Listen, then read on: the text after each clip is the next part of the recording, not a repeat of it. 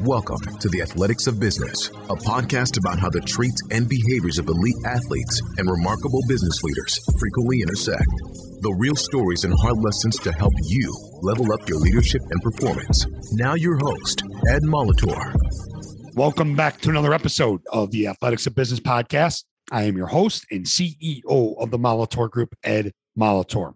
Now, to set the stage for today's conversation, I need to go all the way back to September 7th of 2018 when Dr. John Alverdy and the University of Chicago founded Covira Surgical, which is a biotech company focused on novel therapeutic alternatives to prevent post-op infections. Now, why am I telling you this? Because in February of 2020, today's guest, our special guest, my great friend, someone I have a ton of respect and admiration for, I've learned so much from him, Peter Farmakis, he joined Covira as the CEO during a time when the work to prevent infections has never been more important. And before I jump into some of the things we talk about, let me tell you more about Peter's background because he absolutely lives and breathes the athletics of business brand. Peter's an accomplished executive with diversified leadership experiences in the life science industry, including biotech pharma, medical devices, and diagnostic molecular devices. He has held multiple commercial leadership positions. And we really get into his journey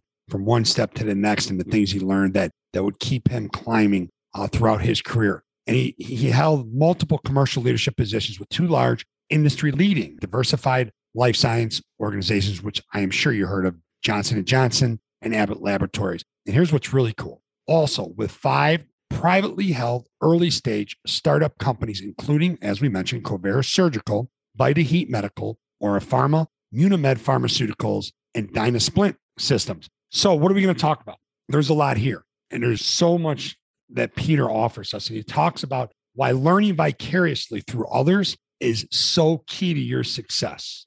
Peter will share with us the best piece of advice that he received from one of his mentors. And although it seems a bit humorous, there's a lot of power behind what he told him and how Peter has gone about creating a comfortable, not a soft, but a comfortable environment for his teams to get outside of their comfort zone and to learn and grow and to reach the highest level of success possible. Peter also will talk about why having the ability to admit what you don't know is so important. And you think about that when you come from someone in Peter's position and what he's done throughout his career and all his successes, and still having that ability to be vulnerable and to admit what you don't know is quite powerful.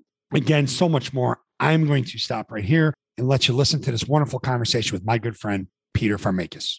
Peter, thank you so much for joining me on the Athletics of Business podcast today. I am extremely fired up to have you here. Thanks, Ed. Happy to be here. And we have a lot to talk about. There's so much going on in your world. There's so many things that uh, we've talked about over the course, really, of the last two years. You know, navigating our way through your journey and our journey here to to figure out the best time for you to jump on. I couldn't think of anything better than right now with what you have going on. But before we get into that, let's talk about your journey. I mean, it's pretty amazing and what you've done as a leader at a very high level for different types of organizations in the life science. And first, you worked for two large diversified companies, along with five newer or startup companies. What has been the difference in, in what have you taken away from those experiences with the two different types of organizations? Yeah, well, first of all, I think the benefit I had is coming from a really strong foundation that of which we both grew up in Palatine, uh, both from the people uh, that we grew up with and the experiences and opportunities we had given to us.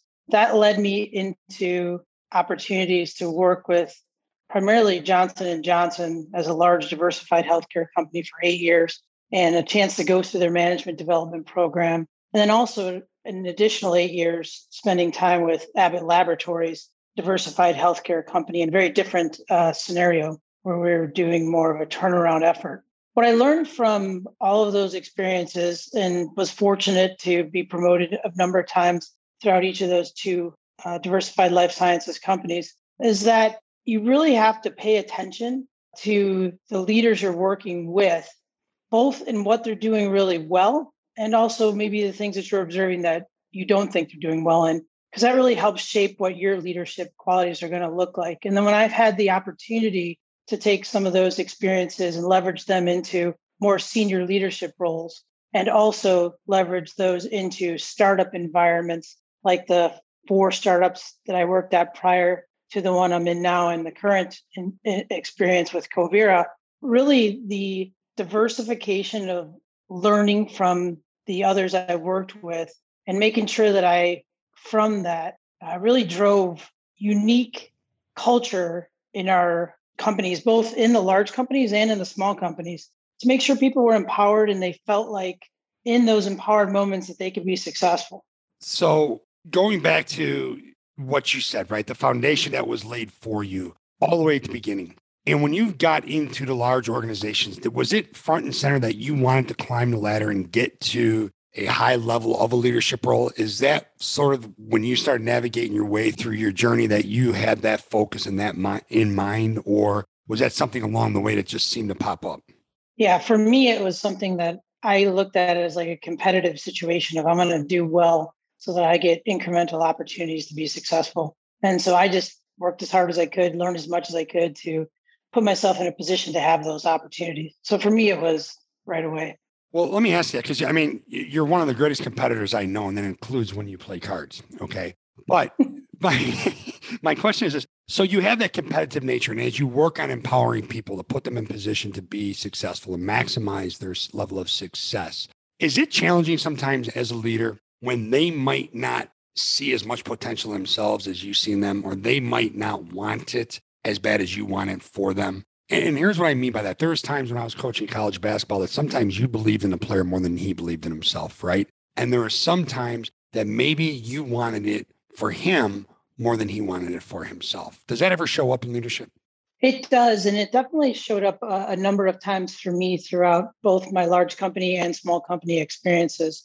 What I did to really dig into that was really understand from each person's perspective what their motivations were. So as I progressed in the senior managers roles and I was working with people that were managing others, you know, I really wanted to tap into what was important to them because sometimes it wasn't about necessarily getting to the next level. Sometimes it was having more balance in their life, and that would be a measure of success. So it was really uh, helping them figure out what was important to them and then helping them get there. And so while I may have looked at it as I could see you in the next level role, they may not have wanted that. You know, and so I didn't right. want to force that issue. Now that was more of a learned leadership, I would say, takeaway for me. Um, because when I started out, I didn't always think that way. I thought like, hey, work harder, get promoted, work harder, right, get promoted, right. and everybody's thinking the same way.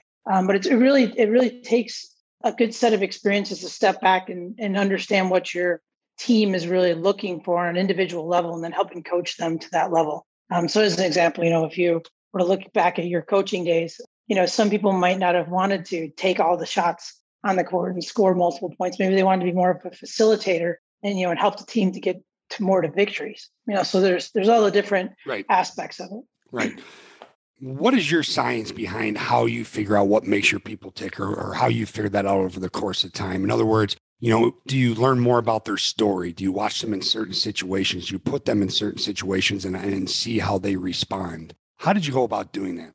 Yeah, so one of the things that was really driven into me through the management development program at J and J, and then really, quite frankly, uh, was also executed well at, at Abbott, was to make sure that there was consistent one-on-one meetings um, set up with your direct reports. And in that direct report setting, uh, it's a goal establishment and review. And then you also hit on it. Uh, the other thing is not just in those one-on-one settings, but when you're observing those individuals, not just in a in a one-on-one conversation, but when they're amongst their peers or amongst uh, the people that they're leading or managing, uh, you can pick up on certain cues of what they're comfortable with, what they're not comfortable with, and really bringing that then back full circle into those one-on-one conversations, helping coach them and lead them in a direction that um, is tapping into their natural talents and then also maybe pushing them a little bit so that they're not completely comfortable all the time just to see where you can get them to go. And so that continual cycle i don't think there's any magic bullet to it. It was more about a consistent process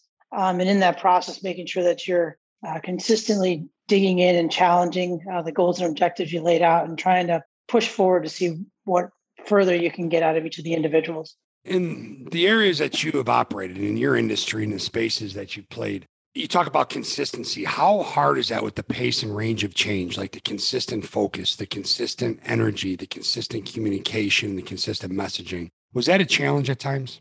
It was. And I think back to my days at Abbott, probably the most for this.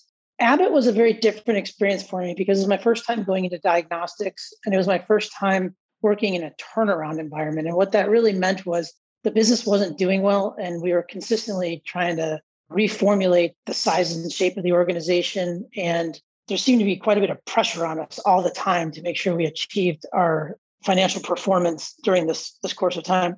And what it initially led me to see a lot of both in myself and in my peers and in my direct reports was people working 10 12 hours a day and you know really pushing really hard and you know i got to a point where i just paused and said is this really getting us to where we want to be or would we actually be in a better situation if we were a little more balanced? Maybe people were working seven eight hours a day and spending one of those hours at the end of the day doing something that was a little more on the planning or important to them aspect and so that their life was a little more balanced. And so one of the things i led at abbott with our environment was really to restructure the senior leadership team's effort as we looked at what is the outlay of what a successful person does and how do you execute against that to me working 12 hours a day isn't a measure of success the true measure of success is are you being productive in the goals that you've established.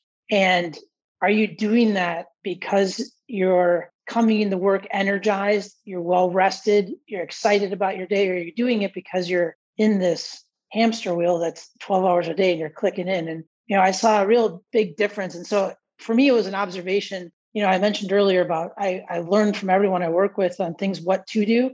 There, I was learning on what not to do. And, you know, and one of the mm-hmm. people in particular was one of my managers at the time but it, it was it was a, a real enlightening experience for me because I hadn't quite seen that as clearly before. What was that like when you started to learn vicariously through others' mistakes or others' shortcomings or other others' challenges, and you admired them, you looked up to them, you respected them, and they were, so to speak, in the pecking order, you're superior, but you knew there was a better way, right? Like you knew there was a different way that could be more productive and be more effective. Was that a hard first step to take in terms of the change?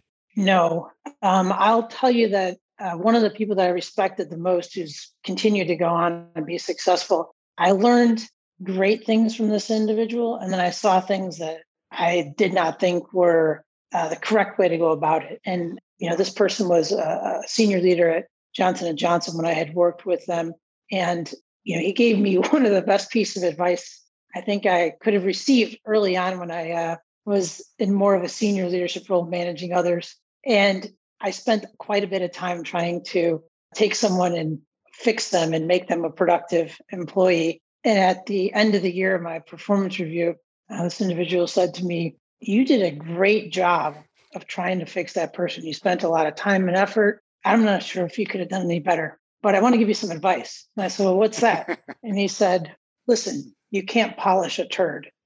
And it really stuck with me because I, I literally had at that point in my career, I thought, gosh, I can fix anything. I can make anybody successful. And it's just about work and effort. But but his point was you could do that and you could spend all your time and effort doing that. And you and you may or may not be successful.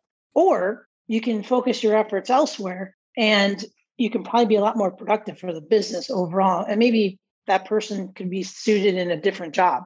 Um, maybe they would be more successful in that regard. So I, I, will say that was one of the things that he taught me that was really, really helpful. It, it's really made me do a better job of screening as I'm going through the hiring process in the future, especially when you're getting into higher level management positions. Mm-hmm. You want to just make sure that that process really filters through correctly. On the flip side, I saw the same individual uh, driving the organization to work even on the weekends at times uh, to hit some of our financial numbers. And I, I look back on that and I just said, well, that's not even right. You know, even from like a, a perspective of a, and, in fairness to the situation, we were a startup that was acquired by J and J, so we're still operating more in the startup capacity okay. versus the J and J world.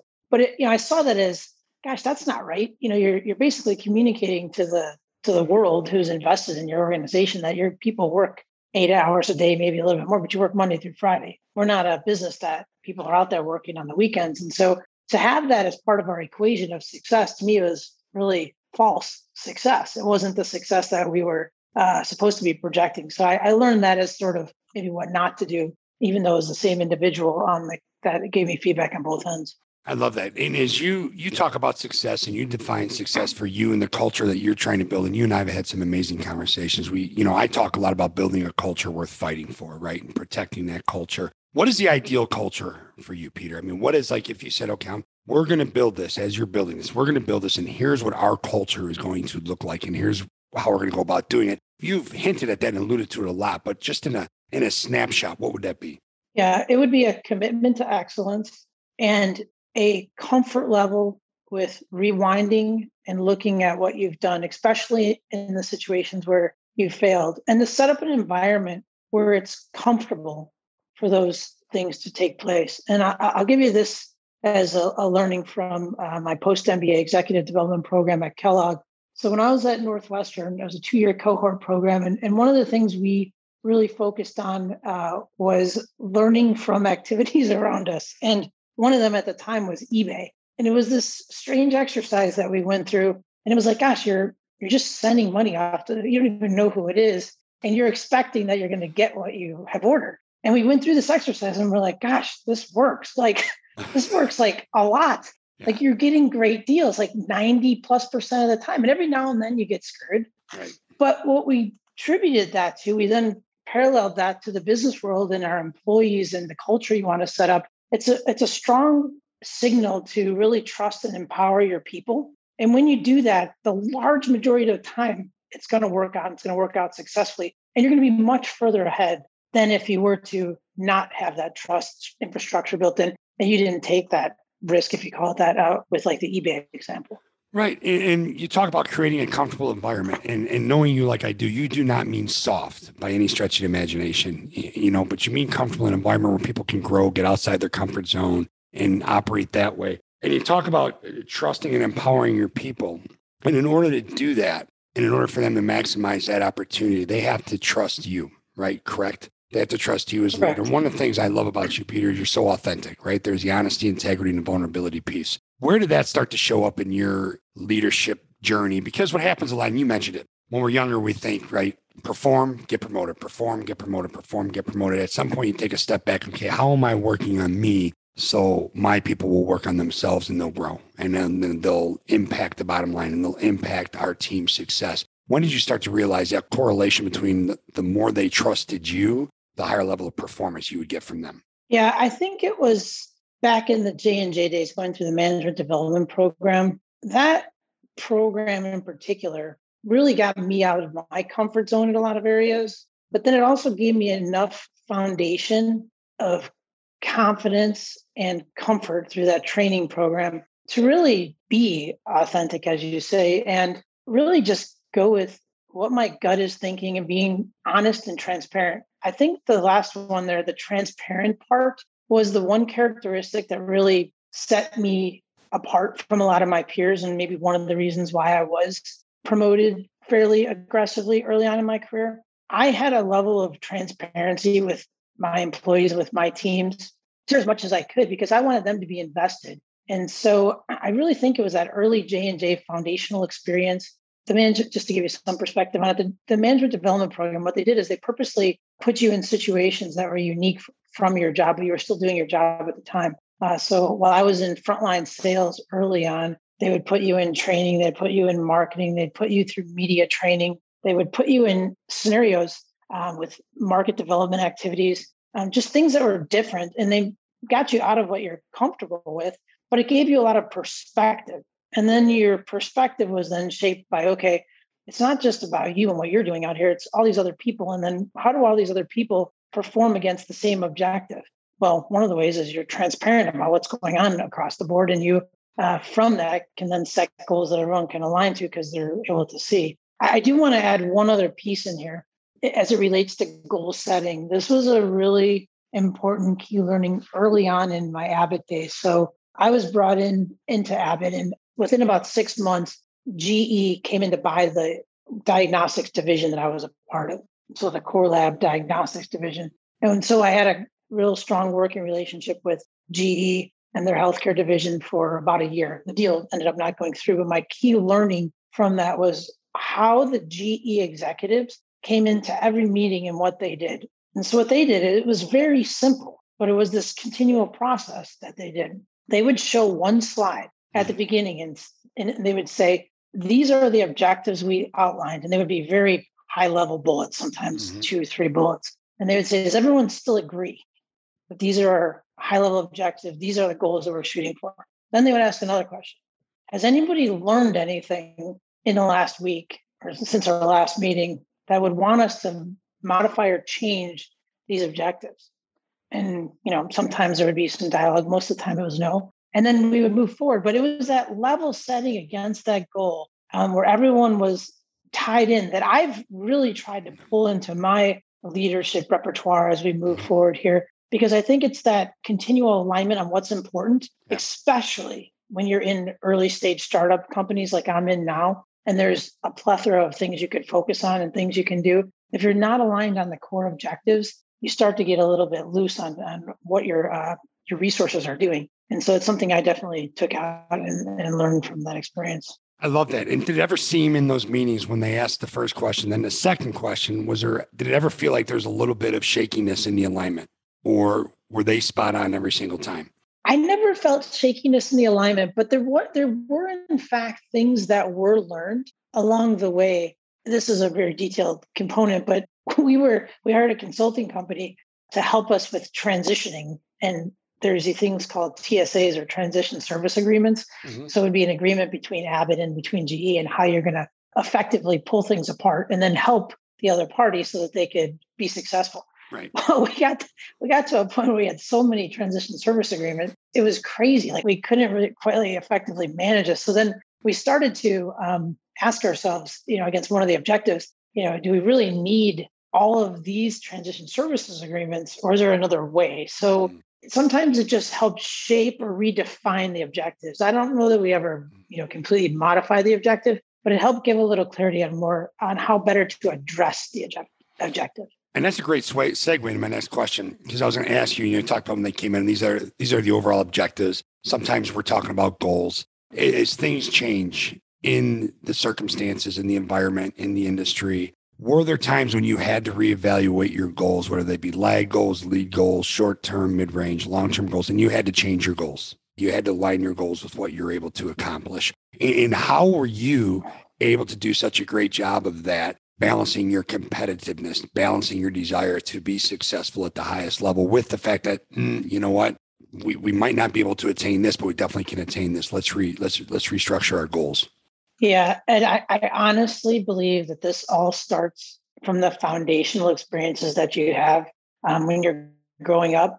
And specifically for me, growing up in Palatine and going to Palatine High School and having a chance to play football with Joe Patrica and having a chance to wrestle and the other activities and the friends and the the foundational, the overall foundation that was laid. And then I then leveraged that foundation to go into the business world and then I was really fortunate in the business world to have both startup experience as well as big company experiences and a lot of different perspectives, a lot of great leaders, obviously great companies with J&J and Abbott. And those foundational experiences just give a lot of confidence or gave a lot of confidence to me when those situations arose to be comfortable to take a little bit of a risk. So um, I'll give you the biggest example that popped into my head when you're asking that question was I had been a part of J and J and then Abbott. And I had assumed when I moved from J and J to Abbott that I would be at Abbott for the rest of my career. And I progressed well at the organization. I was helping to run the U.S. Molecular Diagnostics division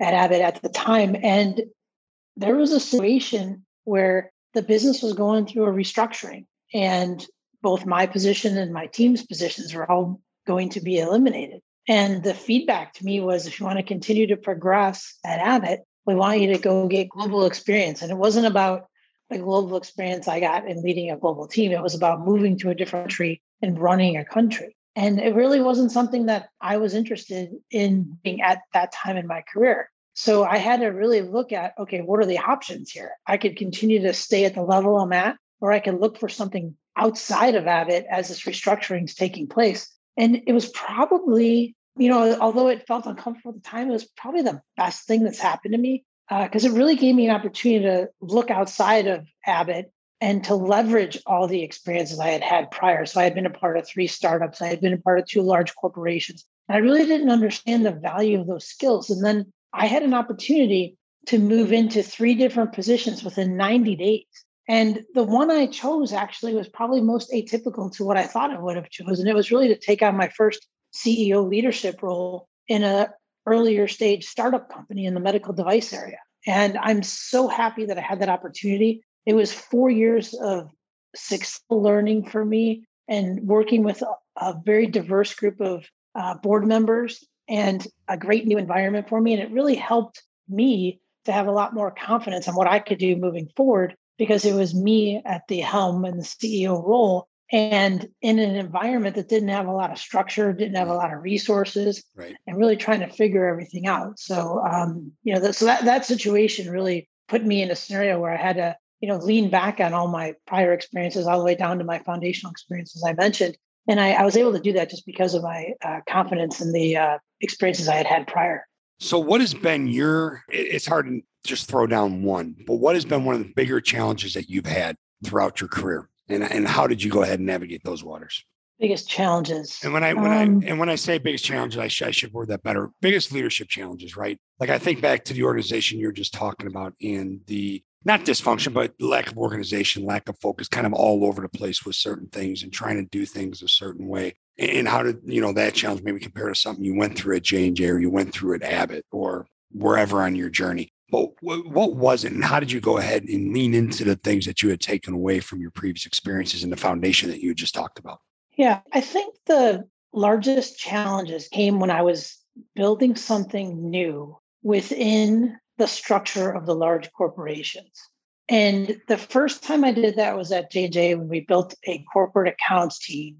The challenge was that we were building something from scratch and we were able to do that extremely effectively and we had a lot of success. And you would think that's a success story, but that success actually brought a lot of challenge back to me and my team basically stating things like, well, this happened because of this, or this happened because of this, like not quite giving the team full credit. And that was early on in our success.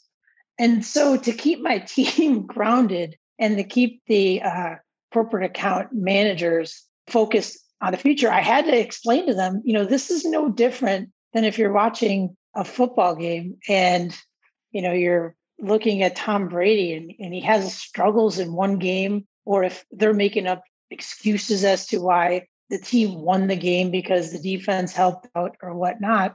You know, when you have a lot of success, people take a lot of shots at you. Mm-hmm. And that was the first time I actually learned that.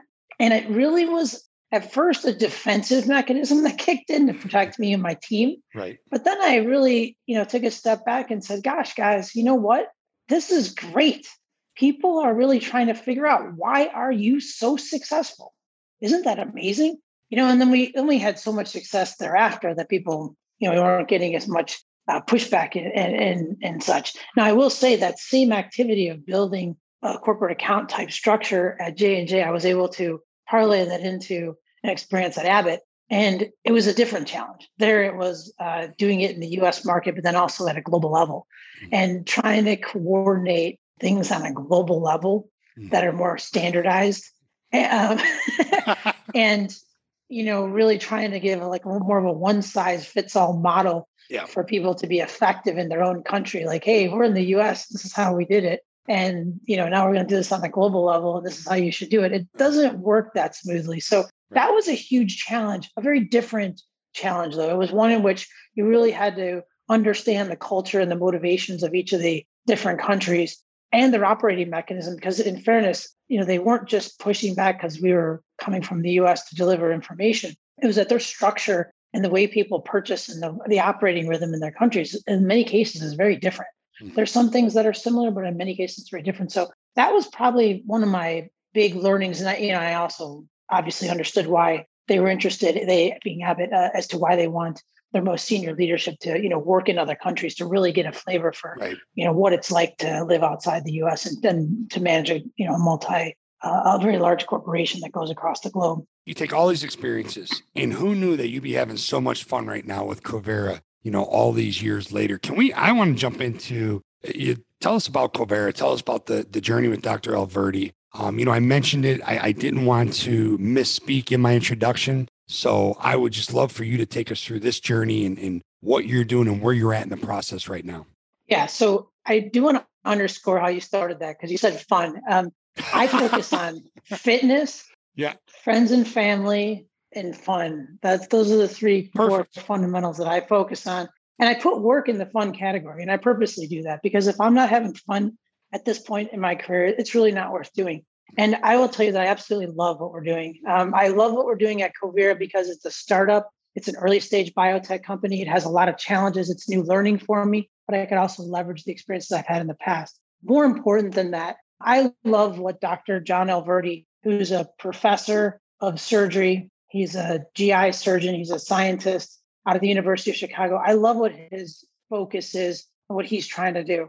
Uh, in simple terms, Dr. Alverdy really kept asking himself this question why top rated hospitals with top rated surgeons are people going through a surgical process and in many cases still coming out on the other end with a post operative infection? Why are they having an infection after surgery? We're giving antibiotics, we're having sterile environments in the operating room, we're double gloving, we're washing our hands, we're sterilizing the equipment. Why is this still happening? And then he dove in from a scientific perspective and he really took a different angle on it. He said, well, there must be something going on from the body, the, the body's own response from a biological perspective.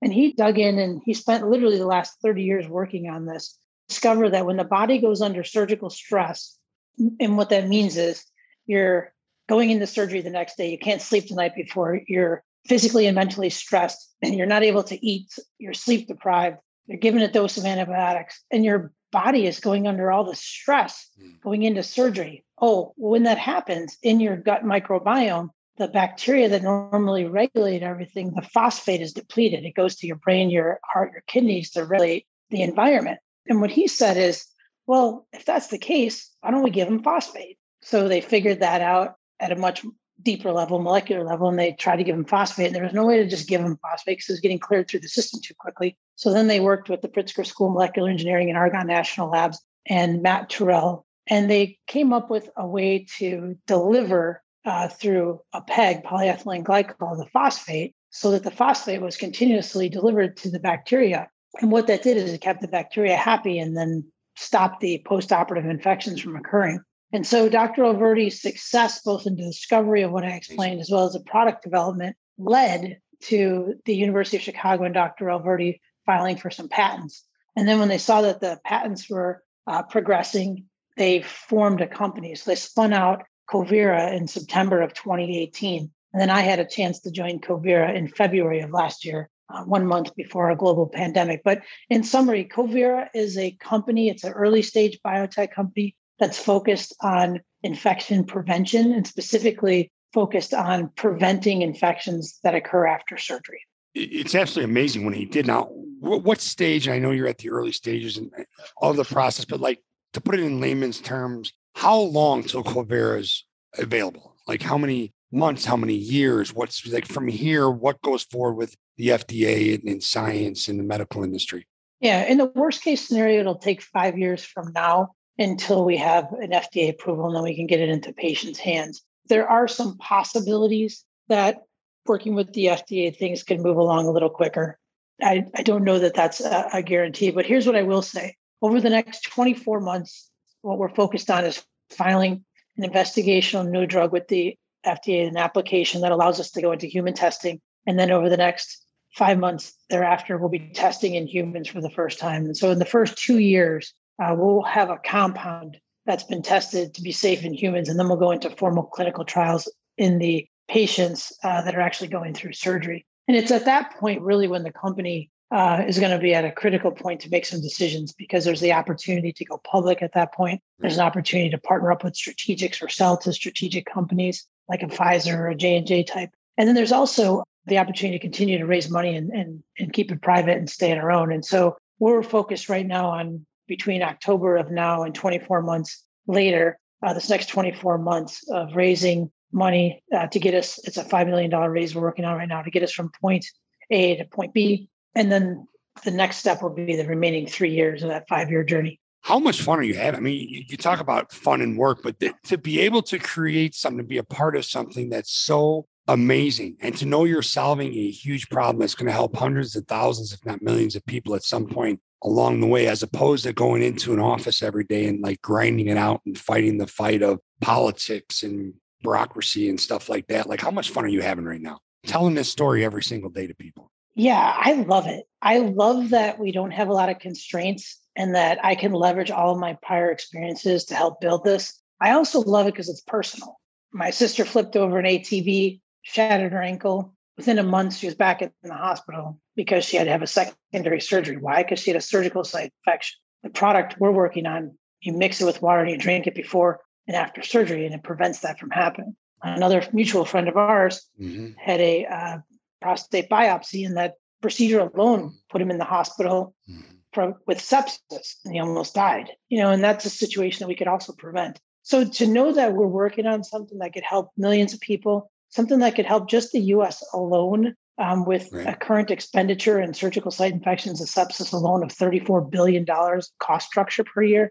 Just knowing that there's a personal level and then there's this global picture level, you know, and and really to help Dr. Alverdy um, really to see his vision through, which his vision is really to get this product, we currently just call it PI PEG, to get our PI PEG product in patients' hands so that it can prevent those post-operative infections is really important. You know, as we all age a little here and we think about uh, things are going to happen, then you're going to, you know, in many cases have to go into surgery. That's bad enough. Yeah, thanks you know, for pointing that out. By surgery to be successful.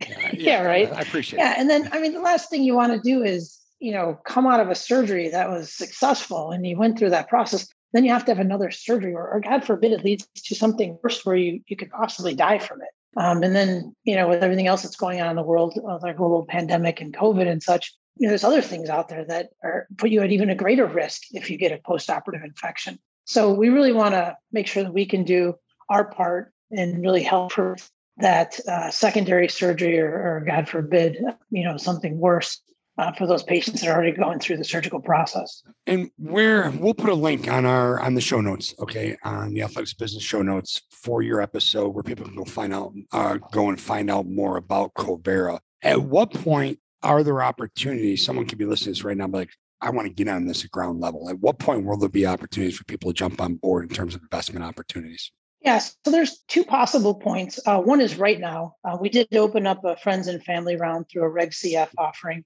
And what that basically means is if you go to StartEngine um, and you look for Covira, Covira Surgical specifically, could invest through a, a regulation CF offering that we have up there now. Uh, Dr. Alverdy and I purposely opened that up for our first uh, $1 million. And that's available and it will be available here for the next few months or until the shares are taken. The only other opportunity could come is if we actually go public. You know, at some point uh, down the road in the next one or two years, if we do go public, there could be an opportunity there. Um, we're not 100% sure if that'll be our path, but it is something that we're we're considering for sure. So yeah, if somebody is interested, they can reach out to me directly, or if they want to check it out, you know, independently through Engine, you can you can see it there. And can, I'll grab a link and put that in there as well, along with your contact information. And I just want to I just want to make it very clear that this opportunity for friends and family is exclusive to listeners of the Athletics of Business podcast when it comes to the podcast world. No, but it's, it's I'll tell you what, when you and I first sat down, we we have lunch not often enough, but as much as we can. We first start, sat down and started talking about this opportunity that you're in and, and this journey that you're on, I'm like, of all the things that we've discussed, to see your face light up and just your body language, you were waiting for the next question, right? You were waiting for the next piece of curiosity from me. Just to see your passion for it is, is so cool. And it's just something that I think for some of us in our world, it's considered a long play, but for others, I think as you follow the growth and the trajectory of Covira, it's something that's going to be very rewarding. Yeah, absolutely. And I appreciate you uh, asking the question and, and, giving us an opportunity to share about what we're doing here with Covira. For me, it's been a great experience to work with really talented individuals out of a world class university like the University of Chicago, you know, and to have a chance to work with, with the Dr. Alverdy and his staff and to work with folks like Matt Tirrell. It's, it's just been incredible to see what they're doing on a scientific level. And that scientific foundation that they built for me to have an opportunity to help translate that into product development and get a product to market, you know, it really is a, a dream job for me. And I'm, I'm really excited about what we have here for Covira and for the future. So how do you, with all that you have going on, I mean, you've worn so many hats so far in this. As you progress and as you bring more people on and, and, and you continue to spread the message about Covira, how do you satisfy that competitive edge that you have? In other words, do you celebrate the small wins, right? Like you set the incremental goals, X amount of dollars by a certain date, or introductions to certain level people who might have an interest. How do you do that? How do you gauge that?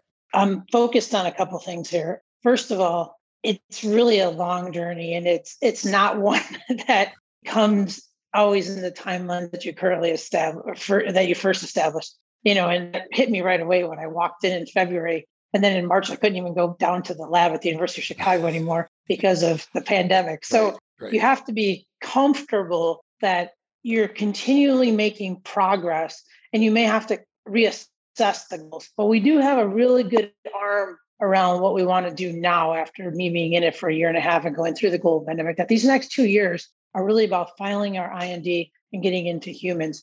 What I will say is we are continually making progress, um, both from the scientific path, the financial path, the building of the business, the gaining of uh, the opportunity to educate others on what we're doing, and the recognition and rewards that are coming from that. So I feel like there's constant positive feedback coming in. Dr. Alverdy literally is a world expert on postoperative infection. He is the world expert on one of our indication types within that umbrella, anastomotic leak. And so, you know, we we constantly have people coming into us um, from either large strategic corporations or other partner organizations, you know, looking to collaborate with us. So one of the things we recently just started doing is we created a What's News Covira Surgical uh, communication that we're starting to put out every few weeks here, and then we'll probably broaden it out to once a quarter just because there are a lot of positive things. And we just want to make sure that our personal contacts are aware of that. But it's also getting us ready as we do expand into a, a broader uh, set, you know, whether we go in public or partnering up with others to uh, make sure we have that information shared with a large number of people and we practice sharing that information. So that, that's on the business side. And then I'll just say on the personal side, um, I will say that when you are building something from scratch and there are no time limits, it's tough to shut it off. So I have repositioned my own personal goals. Remember, I said it was fitness, family, and friends, and then right. fun with work. Um, just to make sure that I'm focusing also on the health and fitness part of it and and not leaving that to the end of the day and then doing more work and not having that time. So, you know, there's other priorities that I had to circle around with to make sure I'm I'm balancing my effort here and not falling into what I saw you know, in the example I gave earlier with Abbott, where people were working 10, 12 hours a day and there wasn't balance and, and that excitement, you know, wasn't there anymore. That's been the trick, you know, is to, to pull back and make sure that balance is there. But yeah, we're, we're having a lot of positive momentum and it's been a lot of fun to this point. Well, I'm going to tell you what the real trick is, Peter, is all the uh, stress that you go through and all the challenges that you deal with with this. And every time I see you, you seem to look younger. How in God's name do you do that? I think it's just because um, Greek and the the Greek uh, genes are, are yeah, helping out. I know. I know a few um, Greeks that would that would agree with you too. You know them as well. Yeah. yeah. I think we're just fortunate there. No, I, hey, congratulations. I mean, what you're doing is pretty amazing, and who you're doing it with is even more amazing. And I just want to thank you for sharing it. And and your leadership is something I've always admired. You know, and watching your journey from where you started after college and how you got into the space that you were in um, you know, in your 20s and, and progress through your 30s and, and the value you add, people in our inner circle, uh, you know, our friends, our families, mutual friends that we've had over the years. It's always been great. And, and I, I, was so excited to have you on because how many times are we sitting there at lunch and I say, God, I wish we were recording the podcast right now because that was that was awesome. Yeah. You know, so and we're gonna have to have you back on periodically to gauge the progress of Covera. I would love to do that if that's something you're open for. Absolutely. And I also want to thank you, not just for uh, having us here today, but also for you being a pace setter, Ed. You know, you've done a lot of things here lately with your current business and, and the things you've done, um, even your extra efforts in running, biking, and swimming to make sure that uh, we all have a, a person to pace ourselves against to make sure we're all keeping ourselves busy well, and, and enjoying life uh, the same. So thank you for being the pace setter. I appreciate that, but the real pace setters that we need to thank are my, my are EJ and Maddie, my nine year old and seven year old. I'm just I'm just busy chasing them. yeah, I just want exactly. that energy. That's what I want. I just want that energy. now, Peter, thank exactly. you. I appreciate you and I appreciate everything you're doing, man. It was great to have you. Thanks for having me. Thank you for listening to the Athletics of Business. Be sure to give us a rating and review so we know how we're doing. For more information about the show, visit theathleticsofbusiness.com. Now, get out there, think, act, and execute at the highest level to unleash your greatness.